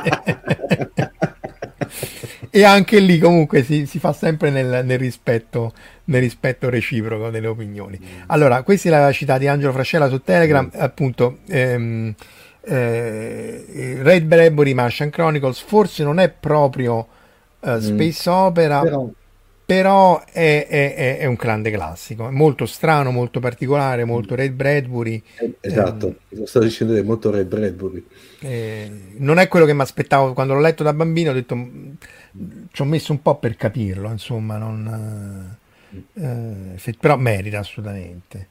Eh, allora, met- votiamo questo Bradbury che direi che però questo... Sì, sì. Bradbury siamo... Cin- anche se non è nelle mie allora, se... un autore, però 5 perché quasi. Eh sì, perché poi se non gli dai 5 sembra che non, che non l'hai capito. eh, però effettivamente è 5 perché è proprio il suo genere particolare, cioè appunto eh, Bradbury 5, qui poi vorrei, quindi allora, però due, due take home message, dovremmo fare una live sull'uniforme e una sulle droghe, effettivamente mm. eh, non ce ne dimentichiamo. Eh, su, però, però, mi prometti Marco che su quella degli uniformi invitiamo Emilio De Salvo. Ah sì, sì, in uniforme. Sì, in, sì, uniforme. in uniforme. Eh, in uniforme. Eh, Gateway, Gateway, eh, Gateway pure Frederick Paul, eh, forse meno noto in Italia, non capisco perché, perché a livello assolutamente di Asimov con idee geniali. Anche di Gateway ne abbiamo parlato più volte. Se, e, e, e, questa pure space opera eh, anche qua è molto interessante perché gli umani non hanno la tecnologia vanno a cercare a usare la tecnologia abbandonata da questi IC, IC e, e, vanno allo sbaraglio cioè sono delle specie di minatori spaziali di cui molti muoiono alcuni diventano ricchissimi eccetera eccetera. Ma lui riesce a, a rendere molto bene la disperazione di questi che non hanno niente da perdere e che vanno eh, appunto alla, alla disperata eh, in giro per lo spazio. Ne ha fatti vari, questo io gli darei quasi un, sì, forse direi 5 perché a livello di fondazione. Ne ha fatti vari e reggono tutto sommato bene. Cioè non è che poi dici vabbè però mo stai allungando la broda, io l'ho letti tutti con, con gusto. E, infatti vedi 4 e 5, 4 e 5, 4 e 5. Tu questo ti manca, vero Omar? O no, Gateway, lo, eh. no, no, no, Gateway l'ho, letto e le do un bel 4-5 perché vero? È, è bello, è bello. Sì, questo poi Paul, a me, poi Paul a me piace come, come scrive. Sì, sì, sì, no, appunto lui scrive molto bene, scorrevole. Eh, allora ho letto l'impossibile, mi è sempre piaciuto il suo stile. Cioè, io non vorrei dire, ma eh, faccio, un, faccio outing Stefano Tanci non è mio fratello. Eh. No, no, no. Perché no, vediamo che abbiamo troppi, to- esatto, troppi punti in comune. Per... Scusa Stefano. Dunque, noi siamo già a un'ora e mezzo. Eh, lascerei perdere quindi quelle, tutte le saghe ehm, di, di, dei film.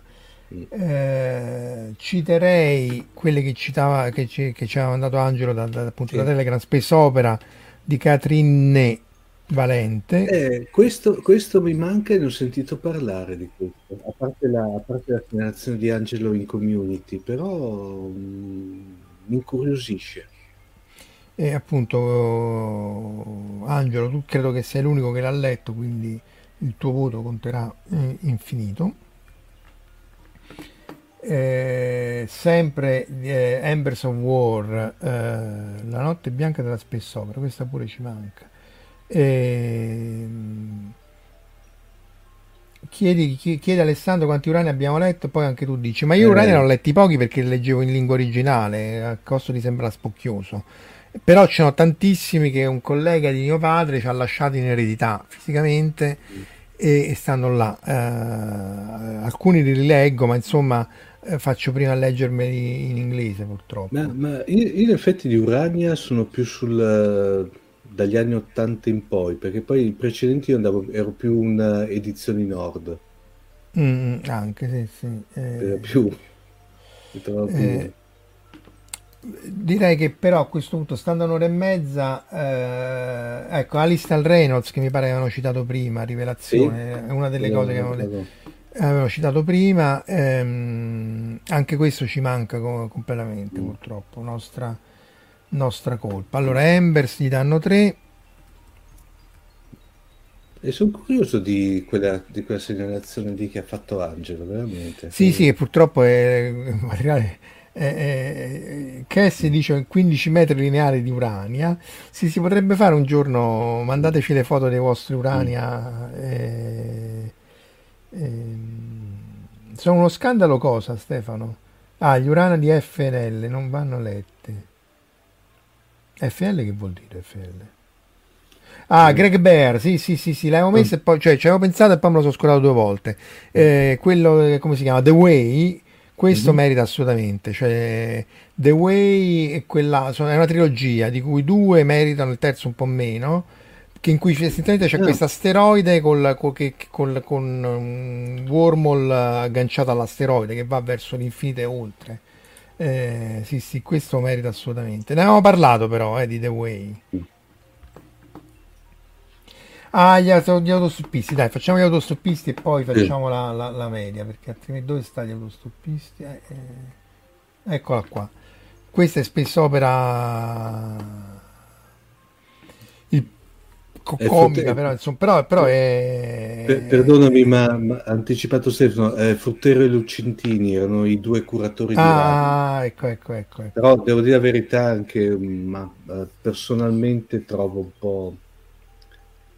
Preferisco Fruttero e Lucentini. No, ma lui credo che ne fa una questione di, eh. vedi, tagliati, condensati, perché effettivamente lì la, la traduzione sì, no. era... Eh, eh. No, no, ma poi c'è il problema, ha ragione Stefano, c'è, no, praticamente io mi ricordo un esempio su tutti, eh, Fanteria dello Spazio, che eh. praticamente era tagliato, se si può fare un coso di almeno una, una quindicina di pagine rispetto alla versione integrale. Gli avranno dai, avevo, pagato... ave, ah, no, avevano dei problemi anche di impaginazione. Tu e sì, però voglio dire, mh, mm, capisco, sì. cioè, ma queste cose non, si, non, non, no, no, no, mi, mi, trovo eh, perfettamente, eh, perfettamente d'accordo. Ecco, tra l'altro, se dobbiamo citare, c'è eh, Henley in eh, c'è sia Fantasia dello Spazio che Time Enough for Love che come saghe, perché Helen ne ha scritte tante proprio di, di, di space opera. ecco cos'è Lazarus Long l'immortale? Sì, sì, è una palla pazzesca, eh. no, diciamocelo. cioè, io ho letto tutto, eh, no, però, è proprio, però è, è, proprio è proprio... l'orchite, dai, cioè, no, eh, mi dispiace, adoro online, ma in effetti Lazarus cioè, Long... Eh, cioè, eh, allora io gli darei più, più un 4,5 per, per, per quell'altro, appunto, per Fanti dello Spazio che è assolutamente non fascista e non guerrafondaio, semmai il contrario.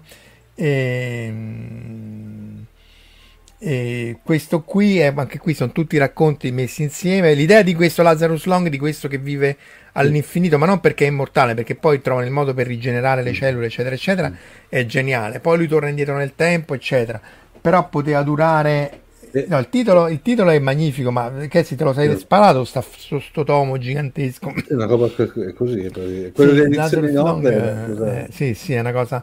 Allora, insomma, se uno lo legge sfogliando, legge l'inizio mm. e salta in fondo, secondo me è interessante. Eh, eh, l'unica cosa forte di quel libro lì c'è questo capitolo dove praticamente che poi è lui sostanzialmente in una delle diciamo poi è parte che è quello che adesso non mi ricordo più come si intitolava che era l'uomo più pigro del mondo che addirittura que- lui si inventa un metodo per calcolare le ore perché così evitava di alzare il polsino e guardare l'orologio una roba folle cioè,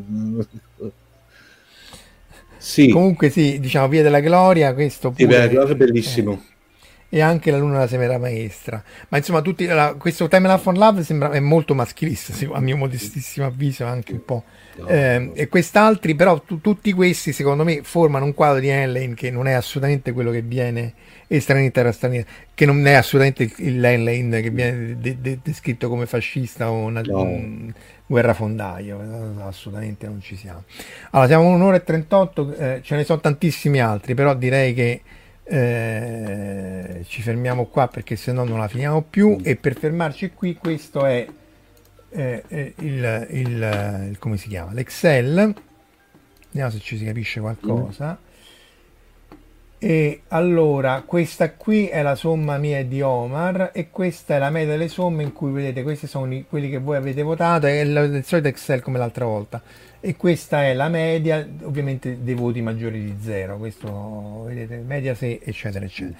Quindi alla fine della fiera quello che Beh, conta è la media delle somme. Quindi io devo fare the eh, winner is? aspetta sì, the winner is for, dove, dove, sta? Eh, ordina eccolo qua. In base alla colonna J eh, colonna J vedi dal più piccolo al più grande allora, eh, molti sono, hanno l'effetto del voti bassi perché ehm, eh, non, eh, ci sono pochi voti. Comunque sia, la, il, i, i, voti più alti sono, eccoli qua, Matsumoto, mm. eh, perché c'è tutti i 5 praticamente, e quindi ci deve essere anche qualche errore. Ah, perché faccio la media diviso 3, aspetta, devo togliere questo e qui c'era Marco Taddia. Elimina, un po', no, me la fa comunque abbiate pazienza mezzo secondo eh, diviso 2 perché avevo tenuto conto del, del Taddia ecco qua. Cambia niente eh. Eh, Matsumoto a pieni voti 10 Guerra Eterna a quasi pieni voti eh, 95583 Bradbury pure e Fondazione e poi Dune Gundam e Gateway. E magari poi lo carico su Telegram se, se, se, se ci tenete e, però effettivamente direi che c'è abbastanza mh, mm, è chiaro che la, la, la, la nostra di community eh, il eh, peggio... Star, Trek, eh, Star Wars li facciamo un'altra volta perché sennò qua stiamo mm-hmm. fino a dopodomani e ne parliamo anche troppo il peggio? E... Ah, il peggio, però il peggio, allora, il peggio sarebbe Doc Smith e questi qui, ma non, perché hanno pochi voti. Direi mm. che i peggio eh, con un numero eh, realistico di voti sono Buck Rogers e Capitan Futuro, ma perché eh, hanno il loro tempo. Tre sarebbe tre corpi mm. eh, che ha voti molto alti, vedi 3, 8, eh, insomma, fino a un certo punto, alti tra, tra, eh, a casa e anche noi non è che ci abbia molto convinto. Mm. Però in media la media è alta, insomma, questi, mm. cioè non abbiamo fatto i, le, le, schifezze, è chiaro che se no veramente non, non finiamo più poi citano anche Cittadino della Galassia. E... Eh, Cittadino della Galassia, è... sì, Luca, Sono, è, è, bello. Sì, effetti... Allora, vediamo questo, rimettiamo i nostri faccioni. No, troppo. troppo anche, sesta, anche sesta colonna è bello di... Ah, sesta colonna mi manca. Allora, il canale Telegram è questo qua, visto che... Eh, eccolo qua. Eh, t.me e poi la Telegram, fantascientifica, quindi FSC Community. E, appunto unitevi così arriviamo a 200 poi se fate anche like share e subscribe al mm. canale youtube anche lì male non fa ma insomma quello è più autoreferenziale quindi al vostro buon cuore ma il telegram è importante per avere appunto i 200 sì. iscritti ed avere i, i topic perché sennò è veramente eh, più che altro eh, dopo almeno il Bontadia lo facciamo lavorare deve, un po' meglio. Lo facciamo lavorare un po' meglio e un po' meno.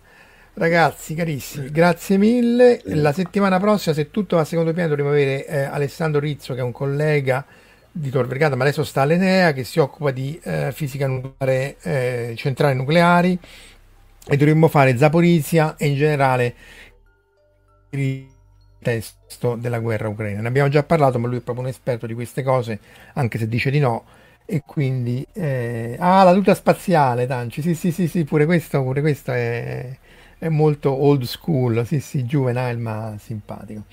Buonanotte e alla prossima. Ciao. Ciao.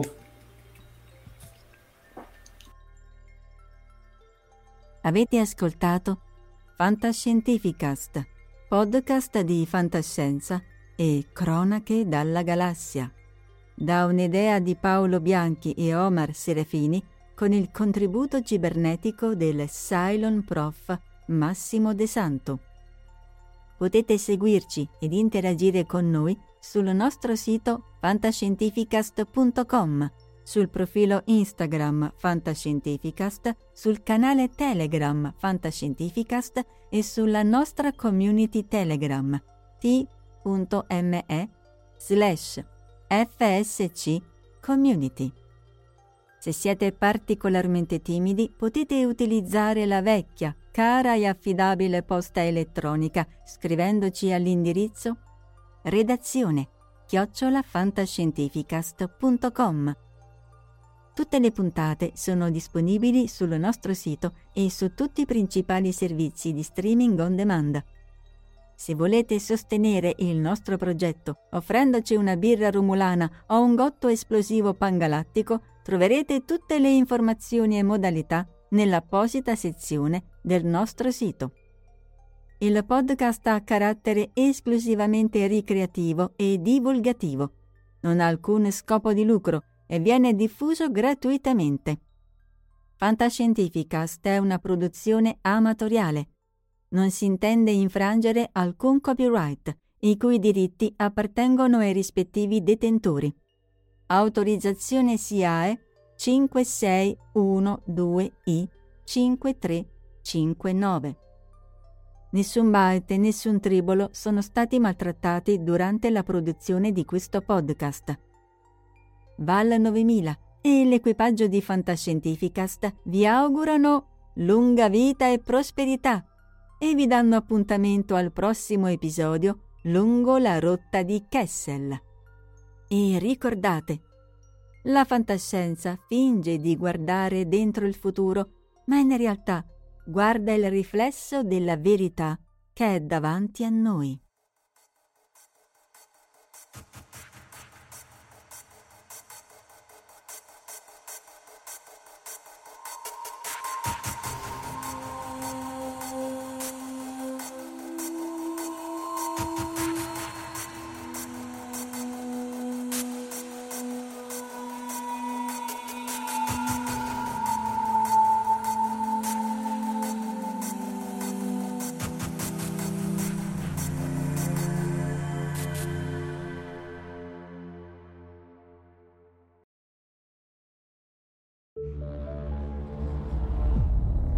Fantascientificast, podcast di fantascienza e cronache dalla galassia.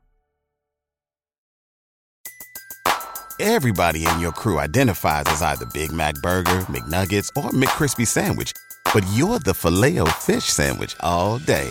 That crispy fish, that savory tartar sauce, that melty cheese, that pillowy bun. Yeah, you get it every time. And if you love the filet of fish, right now you can catch two of the classics you love for just $6. Limited time only. Price and participation may vary. Cannot be combined with any other offer. Single item at regular price. Ba da ba ba ba.